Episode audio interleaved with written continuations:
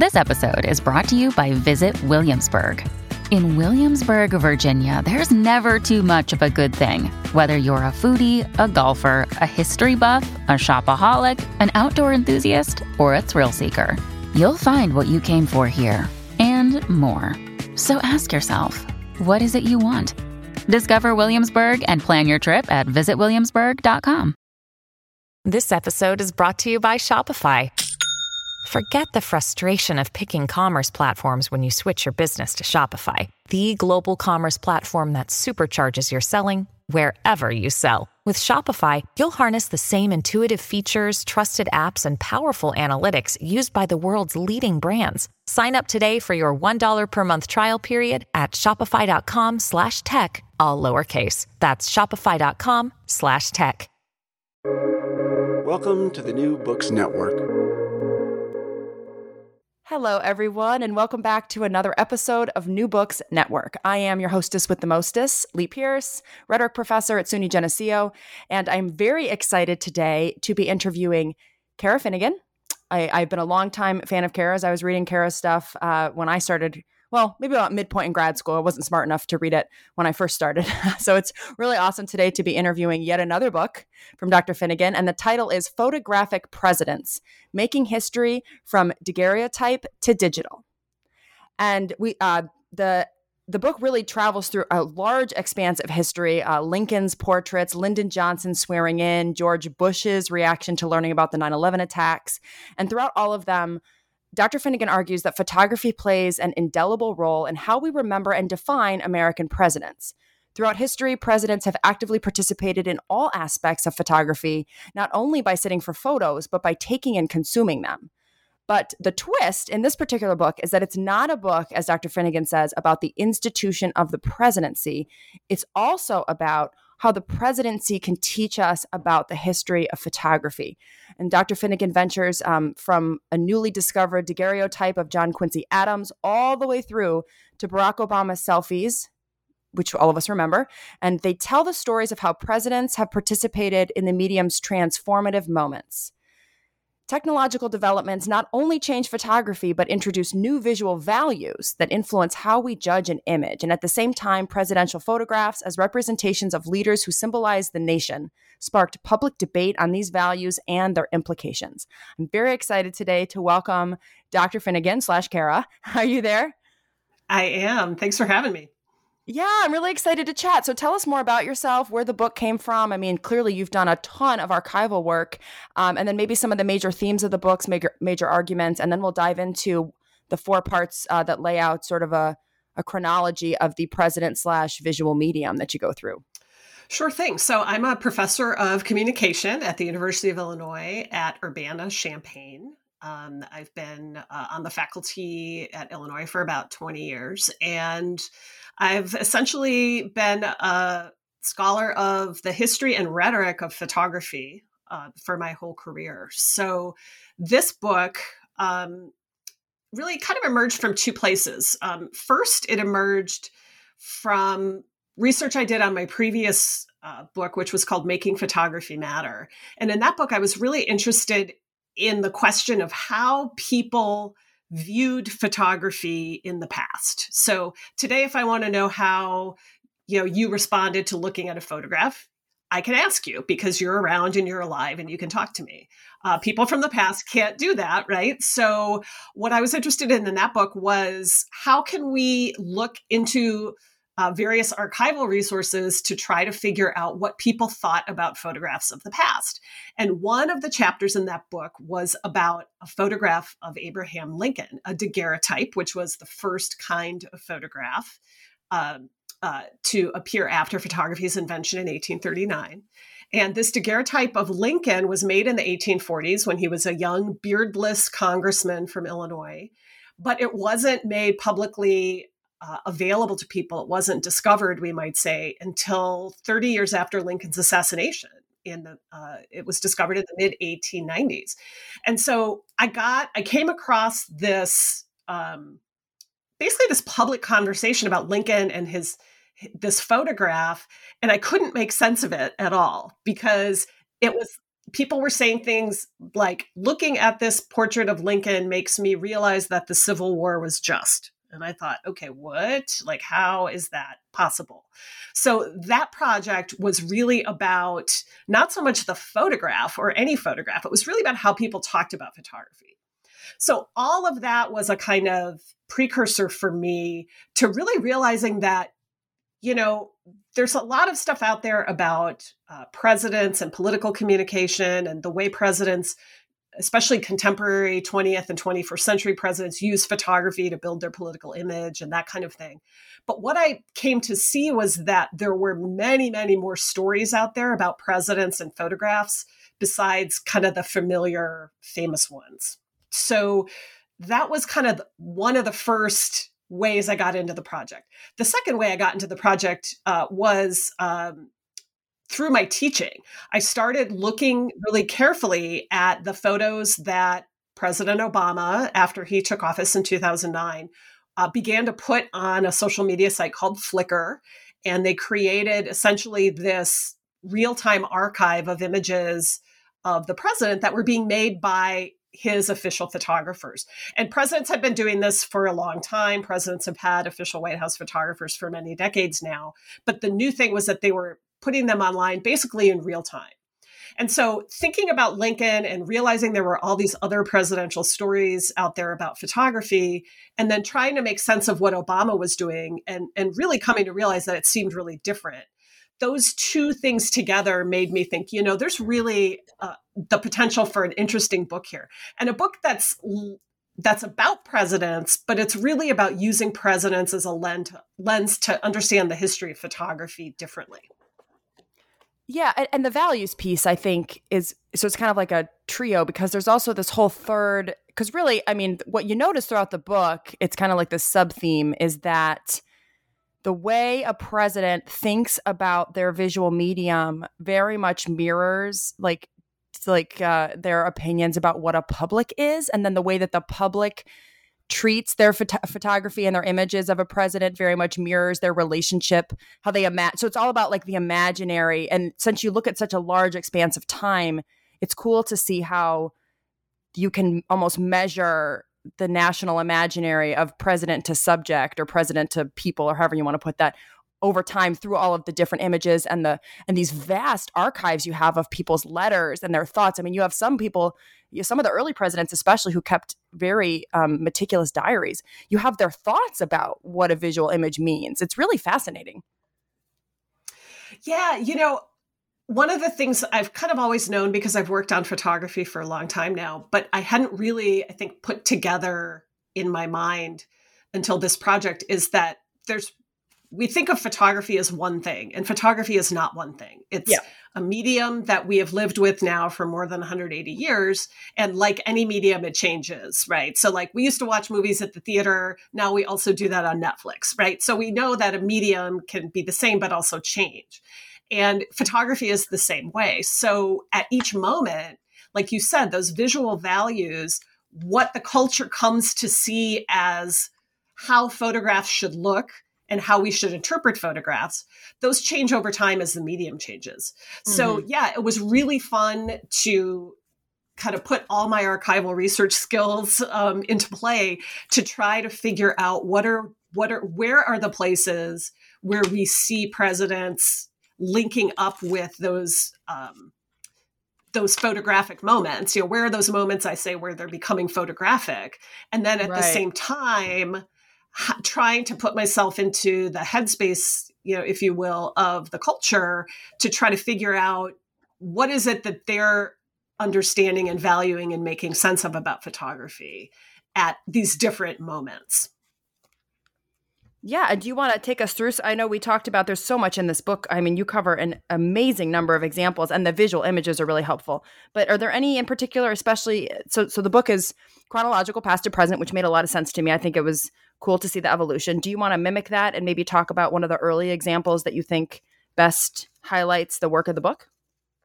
Yeah, yeah. So you mentioned um, John Quincy Adams, uh, and uh, he was one of the early presidents to be photographed. And the oldest existing photograph we have of a president today that you can go see at the National Portrait Gallery at the Smithsonian is, in fact, a daguerreotype of John Quincy Adams. Uh, was made in 1843. He was at the time a former president. Uh, and uh, he was also a sitting congressman from Massachusetts at that point because he left the presidency and then joined Congress, which is not something people do anymore, certainly.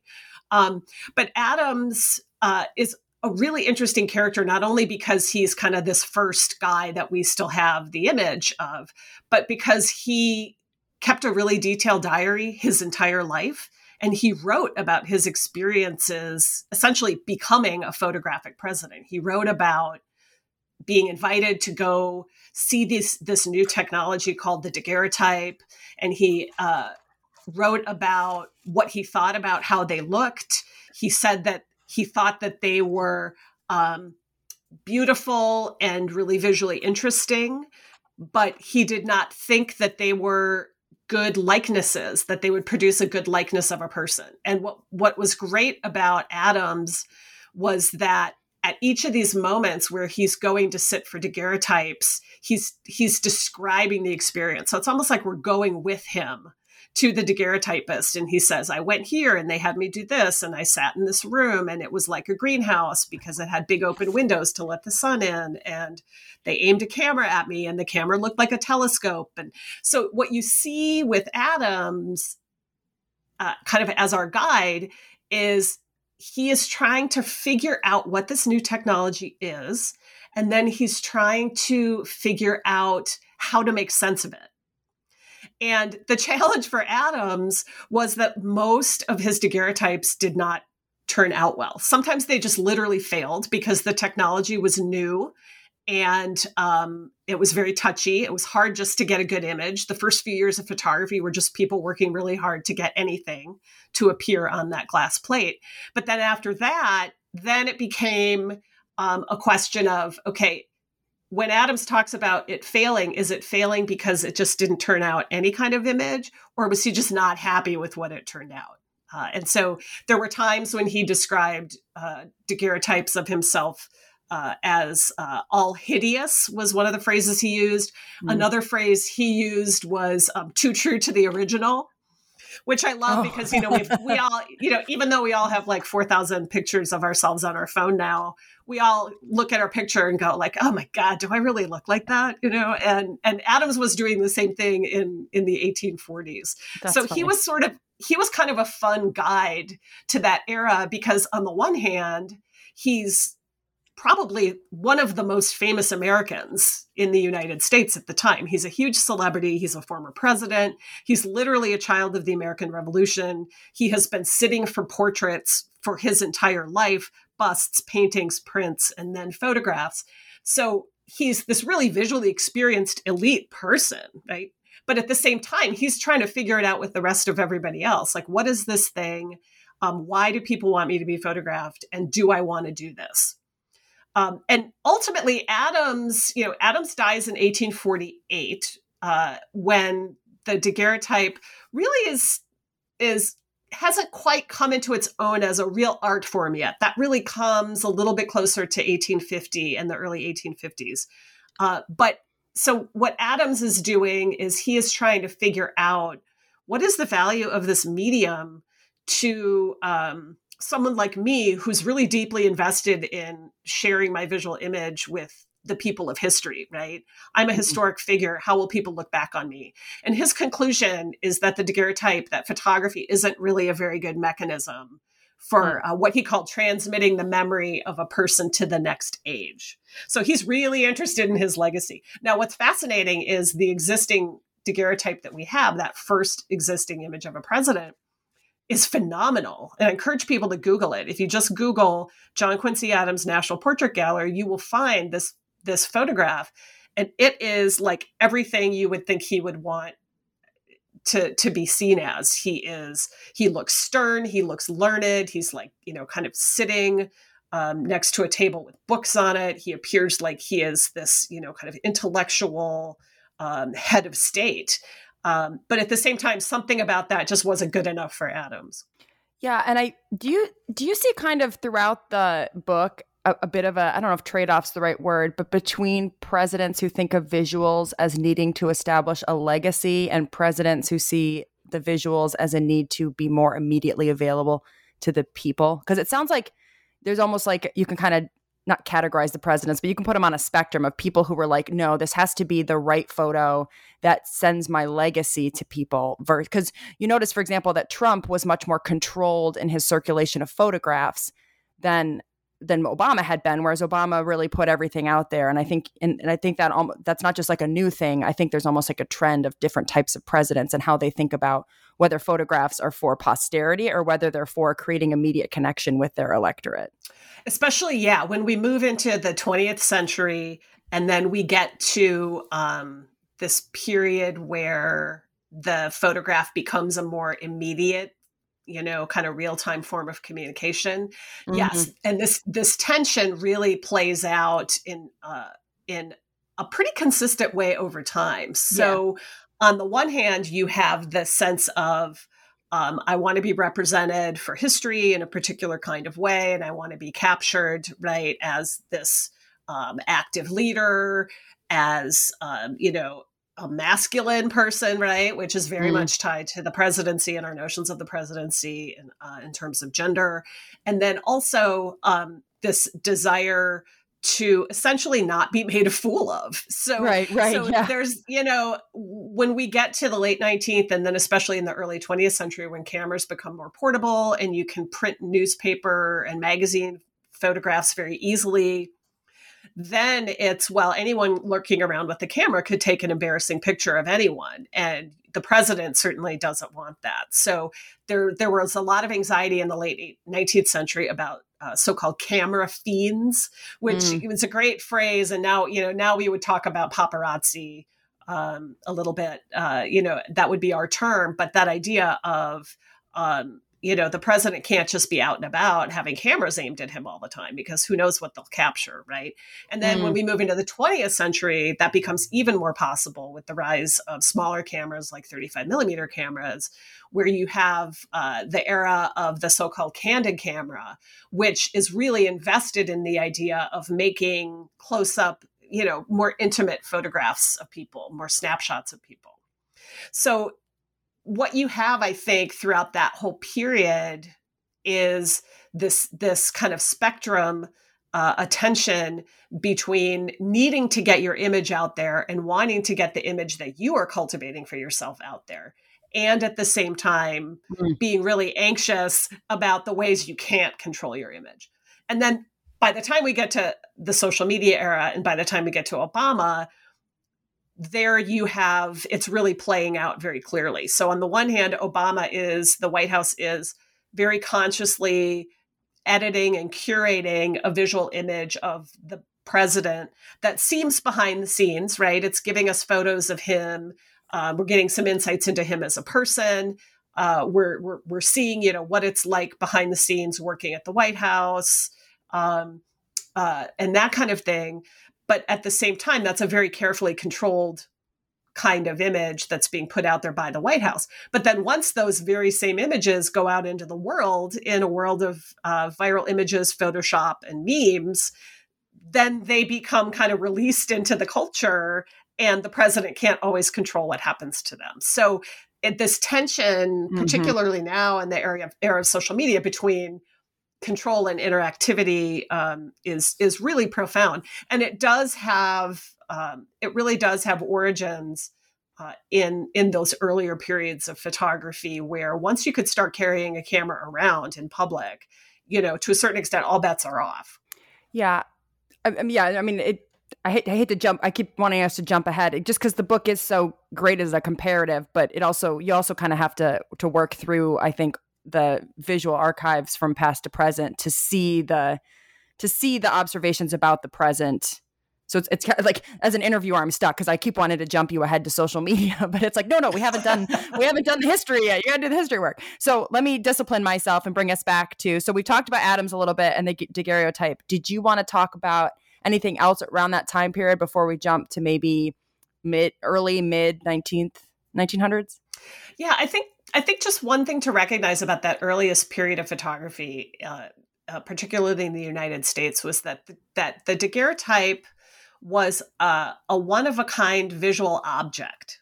Uh, and it had several descendants that were also one of a kind uh, visual objects. And so, what I mean by that is, I I put chemicals on a plate. I put that plate in the camera. You know, John Quincy Adams sits for that daguerreotype, and then that's the only one of those. And so that mm. plate was was in the camera in the room with him when it was made. And later you develop the ability to reproduce you know in a mass reproduction way uh, photographs and so things change and mm. and that that sense of the daguerreotype as a kind of individual object is important i think for a couple of reasons and one of those is because it was it was the first time people had seen a photographic representation of themselves or their loved ones and so it had this reality to it, right? That like, oh, this looks like um, you know, my my sister or my loved one. But at the same time, it also had this kind of wondrous capacity. I talk in the book about this uh, distinction between fidelity and wonder. And the daguerreotype was literally wonderful in the sense that when people use that term wonderful, they literally meant full of wonder. That it was just this new, uh, amazing thing that you could have this representation of yourself that was in this completely new and different way. And I feel like, I think in some cases we lose that. And even when we're looking at images of daguerreotypes like online or even in my book, we lose that because we don't get the sense of like what it felt like in your hand and how big they could mm-hmm. be or how mm-hmm. small they could be or how they had little cases, you know, that would protect them. So so that period is really different from what comes after because once you hit the later 19th century, you have the ability to print photographs on paper. You have the ability to mass produce photographs. So I can have a portrait made and we can sell it or give it to everybody, right? Multiple, multiple copies of the same thing. So that shift in the late 19th century um, makes photography more widely available um, it also makes it more uh, uh, increasingly affordable. And photography itself, cameras change so that regular people can afford to have their own cameras. So by uh, by the time William McKinley, uh, who is president uh, in the late 19th century, is going to the Pan American Exposition in Buffalo, New York, where where um, he will be shot and he will die a few days later um, by an assassin that event people are carrying around their own cameras and making their own snapshots. And so you have a really different way of thinking about what it means to picture a president when I can go to a public event and bring along my camera and maybe have the hope of catching a snapshot of this person. Um, so that period becomes really um, really interesting because you get the rise of um, what in the book I call visual news.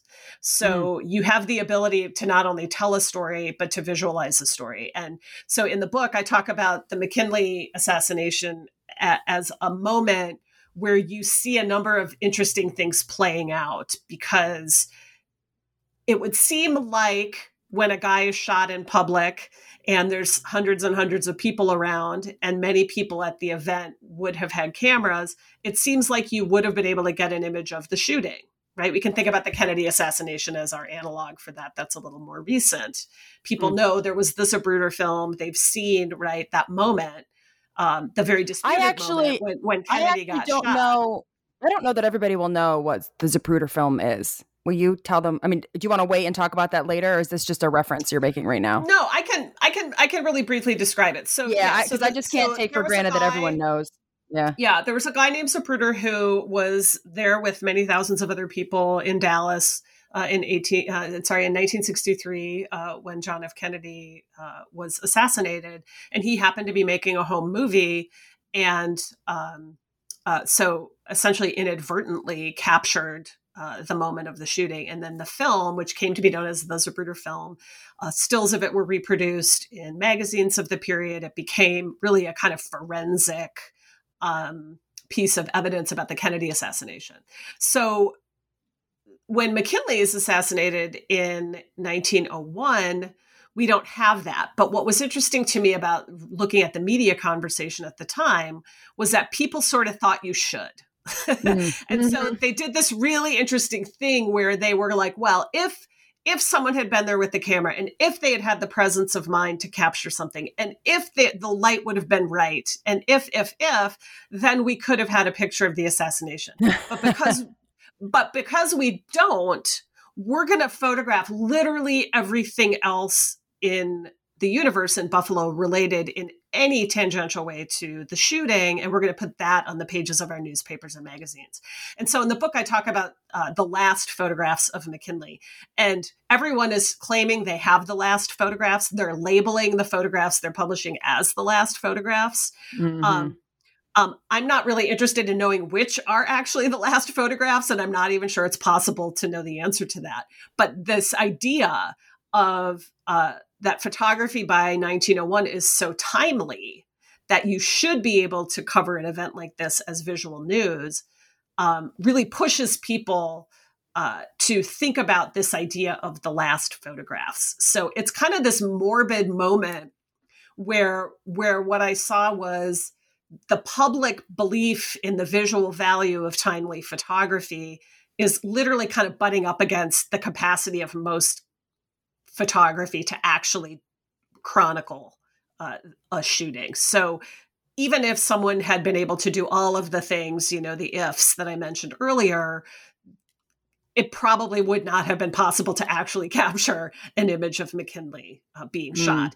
But but there's such a desire for that to have been the case that to me that was really interesting. That that McKinley becomes this figure who represents this moment where we can really be chronicling um, and thinking about presidents and photography in a in a completely different way. Yeah, well, and I think not to like totally nerd out here, but it's it's fun to have other rhetoricians on the on the show because we, we we're actually actually don't have as many rhetoricians on the show as like literary studies, story history. I mean, you know the because you know the game where we're kind of like a small subset. But what's cool, especially about the McKinley chapter, but I think also you touch on it even as we get into the the present with Kennedy and then Obama, is that at every turn there is this belief that because we now have the photographic technology, we no longer need the rhetoric, right? Because we'll just know. We'll just know and we'll have the evidence and it'll be right there in a photograph. And so now we don't have to debate it because well, we have the photograph. But at every turn, you keep showing, like, no, we keep having to have rhetoric because you, it doesn't go away because of the photograph. It just shifts the kinds of arguments you can make. And so in the McKinley case, it's sort of a classic example of using quality to make up for quantity, which you know, which is a which is a, a, a rhetorical move that people make all the time. If you can't win on quality, you switch to quantity, and vice versa. And so because they don't have the moment and who knows what happened even if they did. And then even with Kennedy, they have the moment, but it doesn't change the need to that what they don't have now is the shooter, right? So everybody so they have plenty of actual the actual literally moment of death, but what they don't have is the shooter. And so it was just interesting to me because the, the question of rhetoric keeps popping its head up no matter how advanced the technology gets and no matter how much people believe, well now we'll have the truth because we have the technology. Yeah, I think your point about quality versus quantity is exactly right on um, in the case of McKinley. And, you know, more generally, um, you know, one of the challenges I had when I was thinking about structuring the book uh, and you know telling it in this kind of chronological way, where I have a chapter on a president and then I have a little kind of shorter interlude where I say, okay, and then here's what was happening in the history of photography at that time, right, to give people some context for the medium one of the challenges I had with that was I didn't want it to come off as technological determinism, right? That mm. that the technology changed and then therefore all of these things inevitably happen because you're right what you have is is the rhetoric so the technology changes but what that does is that changes people's understanding of the capacities of the medium right. and their expectations of it and those visual values so it, that's exactly right that at every moment it's like oh we we can think about photography this way now and then that actually changes the ways that we demand our presidents come before the camera it changes our expectations for what it is we want them to do uh, right. and how we want them to behave so by the 1920s you have regular photo ops where a couple of presidents like uh, coolidge and um, harding are really, really solicitous. You've got film cameras now too. So you have the movies, right, and newsreels, and you've also got photojournalism. and they'll come out and like pose for basically anybody for any reason because mm-hmm. that they have realized that this is an expectation that they have to satisfy now to be shown as a popular figure, right? So then the political calculus definitely comes into play at that point. Yeah. I mean, like yeah like i said you do a great job of I, I, think avoiding technological determinism while still acknowledging like it does change argumentative dynamics. It changes what counts as evidence. It changes how yeah our expectations. So but that doesn't mean that it resolves any of those. It just brings new ones up and makes other ones not as important and then those will show back up later. And I, mean it was a great book to read. It was almost like a detective story because so many of these major photographic moments coincide with these mysteries of national national events that nobody will ever know the answers to yeah, yeah. And, you know, one of the reasons why I, I, wanted to focus on this kind of technological change idea is because when you have these moments of change, right, you have these new visual values that are coming into play because the, the medium is changing. But at the same time, people's previous expectations and norms don't go away right? right? so so you know when adams is is complaining that the daguerreotype won't make a good portrait for the ages he's drawing on and leaning on the norms of the age of painted portraiture and you know later when herbert hoover um, doesn't want to pretend to be candid for the candid camera that emerges in the 1930s mm-hmm. he's drawing on you know like his norms are the old school norms and he's not willing to adapt to this new way that people want politicians to be pictured. So mm. those moments are also the places of clash where you see really interesting stuff play out. Yeah, I mean it's yeah, like I said, and and we're just kind of focusing on the photographs, but the other things that go along with this book are different uh like you found these niche these kitschy art magazines that only had like two issues printed and you read advertisements in the local newspapers about the daguerreotype about sitting for portraits and so we really get a glimpse of what people thought of like how the how they were marketed how people thought about them and the diaries of of a lot of these presidents who wrote their intimate thoughts about yeah so there's a lot of things supporting the photo- the photographs that also make this a really rich archival work as well which of course we don't we don't read those because they're they kind of take a while but for the person reading the book it isn't just photographs it's also a lot of supporting evidence about how the, what these photographs meant to the public and to the presidents. Sorry yeah, my cat was... my cat is meowing very loudly it, the era of uh, zoom cats i'm it's cool true zoom cats i know. Yeah yeah. But you know the archival part is really fun for me because as i'm as when you're thinking about photography as this cultural practice, it's so important for me to try to in, embed myself in all of these different elements of the culture in these different periods and to try at least in some way to the extent that you ever can to, yeah. to figure out what people's experiences would have been like. So um, i mean if i have one uh, kind of addiction i think as a scholar it's that i would just swim around in the archival stuff all day long and eventually you have to you know uh, travel up to the surface and figure out what you want to make of all of it. But um, but that richness um, uh, i hope comes across for people and i hope people find it relevant because it, it's really really fun to try to pull all those threads together. I love that. Mm-hmm. yeah. Uh, do you want to jump ahead to a more contemporary example yeah yeah so um, you know i mentioned a little bit about uh, uh President Hoover and, and I have a chapter on Hoover and Roosevelt uh, in the 1930s where they're wrestling with uh, the this idea, right? That that tension between wanting to be pictured and and control your political image and your visual image, but at the same time always running into this anxiety that it might not be communicated the way you want it to be.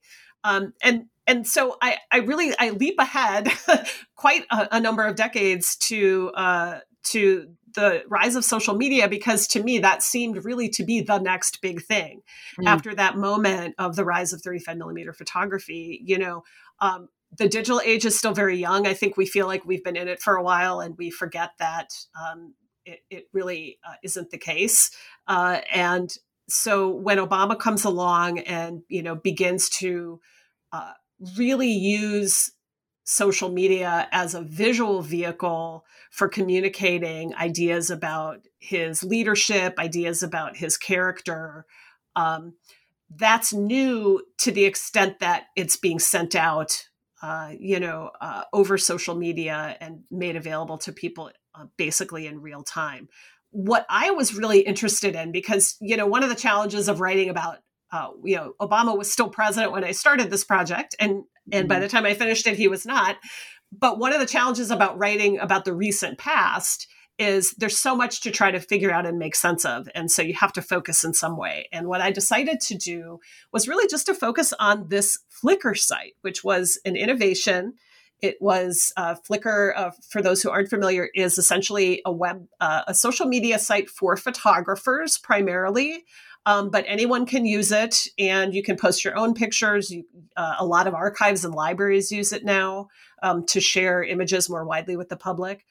And it's sort of a defunct social media platform to the extent that it's not in anyone's imagination really um, anymore. But what Flickr did for the White House was become a, a, way to visually get around the mainstream media. So they could use their images, they could, you know, release images kind of almost as their own press releases. Uh, but they could release them to Flickr, and they they would they would get out there into the culture, into the public sphere, um, um, almost instantaneously. And then mm. um, they almost became, in a way, you know, a Flickr album would come out from the, the the administration would post a new album of images, you know, at the end of the month or after a big presidential event or speech. And then the next day you'd have news stories about, oh, here are all the images they posted on Flickr. So they became really almost, um, they became uh, these really powerful visual ways for the for the Obama White House to communicate with people. But Flickr also did all these other things, and I talk about this more in the book. Um, you know, we can think about the uh, Flickr made Pete Souza, Obama's chief White House photographer, famous, um, and basically Flickr made him a celebrity unto himself because he became part of the story of the visualization of Obama, and he did a lot of interviews and and um, uh, when Obama left office, he's written a couple of books that highlight his uh, photographs. So Flickr created uh, celebrities. It created famous images that, you know, when I talk about like the Situation Room image, or if I name other famous images, people can see them in their mind's eye. So it became very powerful that way. But I also talk in the book about how Flickr did other things that we didn't necessarily see right away. Um, uh, one of those things it did was it actually that group of about 6,000 images that they curated very carefully and posted to Flickr over eight years um, really is a kind of archive of the rise of social media photography.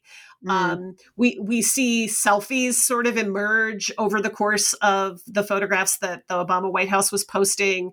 We see um, uh, there's a few pictures of Obama referencing memes you know he's posing in a photograph in a way that rep- references a meme that was going around popularly at the time so when you look at that group of images i think you know 10 20 30 years from now we're going to see it differently than just oh this is a group of photographs um, of obama mm-hmm.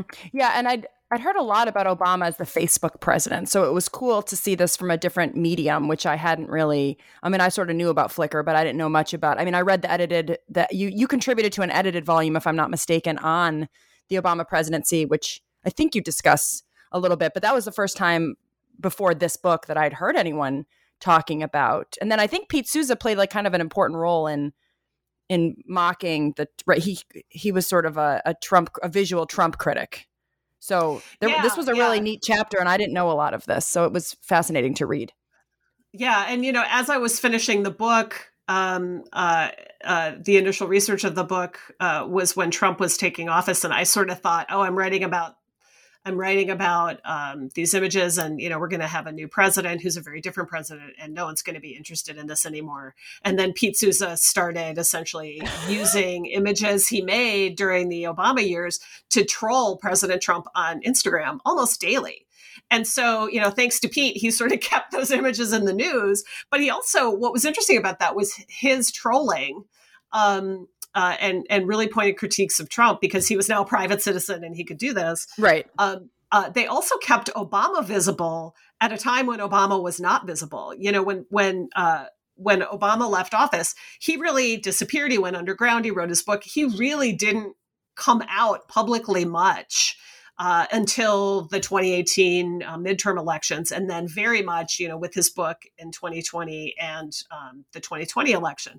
So Souza sort of, what was really interesting was that those photos kept Obama literally in the public eye in a way that was constantly poking at Trump. Um, and so you always had this visual difference. Whatever Trump was mm. doing, um, you know, unorganized, chaotic, uh, wild, over the top.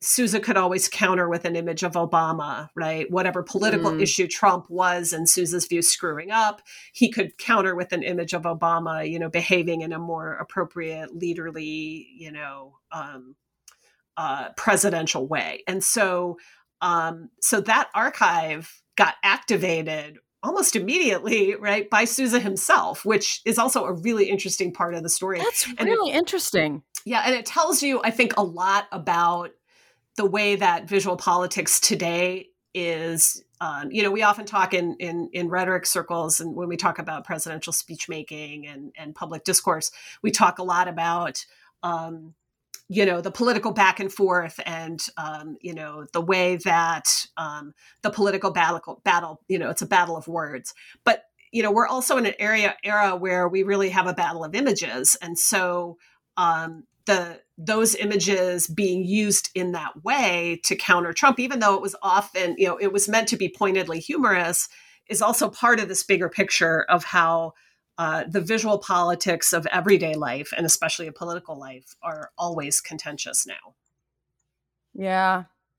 Yeah. I mean, it's pretty fascinating. You you think you you think going into this you could only tell you could only do so much with with the photography as an angle, but it it turned I mean, I can't even imagine all the things you left out of this book. That's that's what I was thinking by the end. I wasn't thinking about the, what you included. I was like, man, you could write seven volumes on this. You you could have a book for every president, probably. Yeah, yeah. I mean, and it's a kind of a stampede through history, and and it's I like it though. Yeah, it's not the usual presidents either. You know, I think. No, yeah, that was really interesting. Mm-hmm. Yeah, it's not a coffee table book with attractive photos of attractive presidents. It's it's doing something differently than that, and hopefully that makes it interesting to people and maybe a little unexpected. Um, but yeah, I've been joking with people that the book isn't called Photogenic Presidents, it's called Photographic Presidents. Oh, that's funny. That's very funny. Ha, good. All right. Well, we are coming up on time. So, speaking of Stampede through history, talk about Stampede through your book. Do you want to uh, highlight any, maybe another case study or any more arguments, or tell us if is there a fun new project you're working on? You, we could move, we could move past the book too. But this literally just came out, right? May 2021. So this is brand new. Yeah, yeah, hot okay. off the presses. Um, the one thing I can just tell people, um, because it was a fun thing that I learned and kind of got to d- dig into, is um, you know, photography was invented in 1839. Uh, George Washington, our first president, died in 1799. So he died 40 years before photography was invented. And just kind of on a whim, I thought, I wonder if there's anything photographic about George Washington and it turned out that there is. Um, and uh, people made daguerreotypes of paintings of George Washington, and they made daguerreotypes of busts of George Washington. Sometimes those busts were um, posed in a studio with little children hugging the bust of Washington and looking up at him lovingly and adoringly.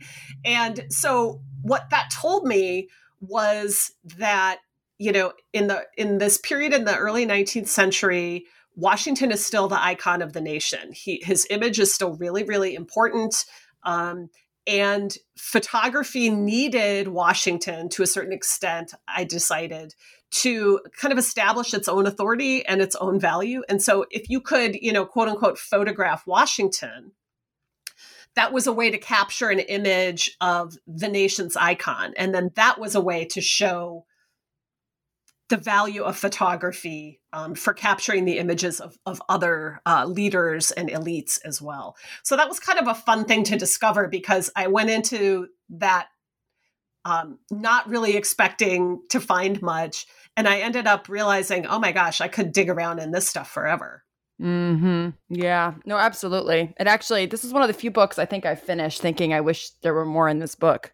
speaking of which, this book is incredibly accessible. I think I maybe had told you that already, but I, I could like reading. I was like, this introduction is so short and coherent and to the point, and these chapters are so you you broke them up so that they're even though they, you, they have relationships to one another. So once in a while, you have to refer back to a thing you were talking about earlier. That's like a tiny. In fact, I think I think I like it because it kind of builds the threads. But it just made I could pick it up. I could read for a bit. I could put it down with like a nice coherent unit. So, uh, is there anything you did, or is that just kind of how you write? Thank you for saying that because I worked really hard um, to make this book um, uh, readable uh, and uh, different from the the more traditional academic books that I've written before. Um, uh, I really wanted this book to be a book that would appeal to a broad audience of people who are interested in presidential history, U.S. history more generally, politics, photography. Um, and uh, I hope it's still really of interest to academics who are studying these topics as well. Um, but given that it's really the first book to take this broad scope of history and think about how presidents met photography, you know, at all of these different moments, I wanted it to be something that a lot of people could pick up and enjoy. So I, I wrote really consciously with that in mind. Um, I structured the book in ways that um, I thought would make it more accessible and digestible. So rather than having long, long chapters with lots of different sections, I decided to break it up, as you said. So there's um, there there will be a chapter that kind of focuses on a president and a specific moment in much more detail, and then the next chapter will be a kind of little interlude where I say, okay, so now you've learned about this era of photography here's some things you need to know about what was going on with photography so that when we get to the next president, the big mm-hmm. president chapter, you'll have a handle on it. So my idea was to kind of think of myself as sort of pulling the reader along through, you know, that thread through history in a way that would never make them feel as though they didn't know enough to be reading what they were reading. Um, yes, so that's a great way that, to put it if you found that successful, that makes me hugely happy because that's something that I really, really um, thought a lot about. And I talked a lot with the press about it because they really saw the potential in this book as being a book that a lot of different people would would read and hopefully enjoy. So um, if that's playing out for you, I'm like super happy to hear it.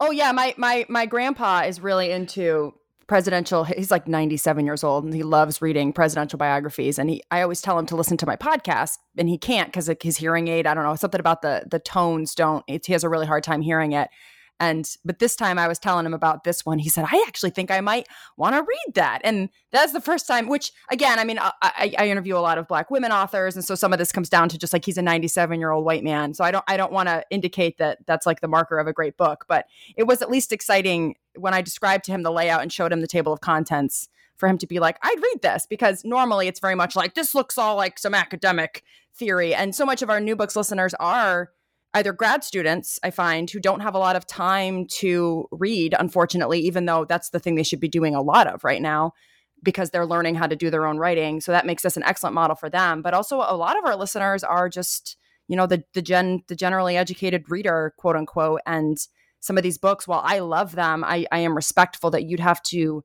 really trudge through a lot of deep theory that isn't necessarily available to everyone. So that that thing you said about I want everyone to have enough to to move on with the book, but not also kind of bog them down in this section of the book really comes through in the writing and it it's not i mean it's certainly not the only way to write or the way everyone should write but for anyone looking for kind of an accessible model of what academia can look like i think this is a really good one yeah, I had one of the manuscript reviewers uh, for the press um, who identified himself, and he's a very well known um, now emeritus uh, professor of photography history, said, um, This is the kind of book that I would also want my brother in law to read. And my brother in law yeah. is someone who is really interested in uh, American history and who listens to a lot of history podcasts and who knows a lot of things about presidents, right? And so I sort of, you know, in my mind, I kind of kept that idea in my head as I was working, especially on the revisions, that,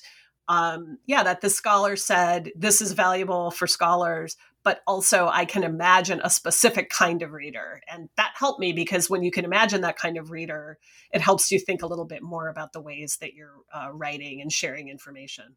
Mm-hmm. Yeah, well, it really comes through. And again, I can't thank you enough. And I just want to let everyone know so, the press who worked so hard on this book is University of Illinois. And we'd like to shout out our university presses because these are not like your big Simon and Schuster type pub- publishers, right? They are small labors of love. The profit margins are narrow, if any, and they put a lot of work into bringing some with, with peer review and things like that. So we just want to give our, our kudos and thanks to the University of Illinois Press for bringing this book to being and for supporting authors like Dr. Finnegan and also the price points on academic books, they're really working hard to bring those into the more accessible range. And so right now I'm looking at the University of Illinois Press website for the book, and I've linked it in the show notes. So anybody, you can just open up the app where you're listening or the website and click right on the book title. And you'll see that the paperback version of this book is $23 and the ebook is 15 so the we, the price points are great. So if you're not interested in a copy of the book, these are great gifts. I think this um, will be coming out just in time for Father's Day. So I actually plan on getting a copy and sending it to my grandfather. But another very cool thing to do is to buy a copy for your local library and donate it because then people without the means and accessibility to get these kinds of books for themselves have them at the local library and their budgets are not what they used to be. So this is a nice thing you can do to keep your local library flush with new, relevant, interesting work that can circulate for years to come. So thinking about our legacy, thinking about Cara's legacy, right? Um, getting the book into the library is is just as cool a way to pay forward the work um, if you've enjoyed the interview. So Cara, is there anything else you want to tell everyone before we sign off? No, I think that's it. I hope people like the book and uh, appreciate the interview. And um, it was a really fun project. And you're a great interviewer, and I really appreciated the way you dug into some really um, interesting questions. Yeah, well, I try. As Sarah Palin would say, I try not to do the gotcha questions, but I try to uh, at least show that I've read the book. Right? That's the, that's the work. so, well, thank you for coming. Exactly. It, I mean, with a book like this, it makes my job super easy. So, thank you everyone for listening. Thank you, Dr. Finnegan, for joining us. Everyone, stay safe. Enjoy the summer. Get your vaccine if you haven't already. Take good care of yourselves and each other, and we will talk to you soon. Bye bye.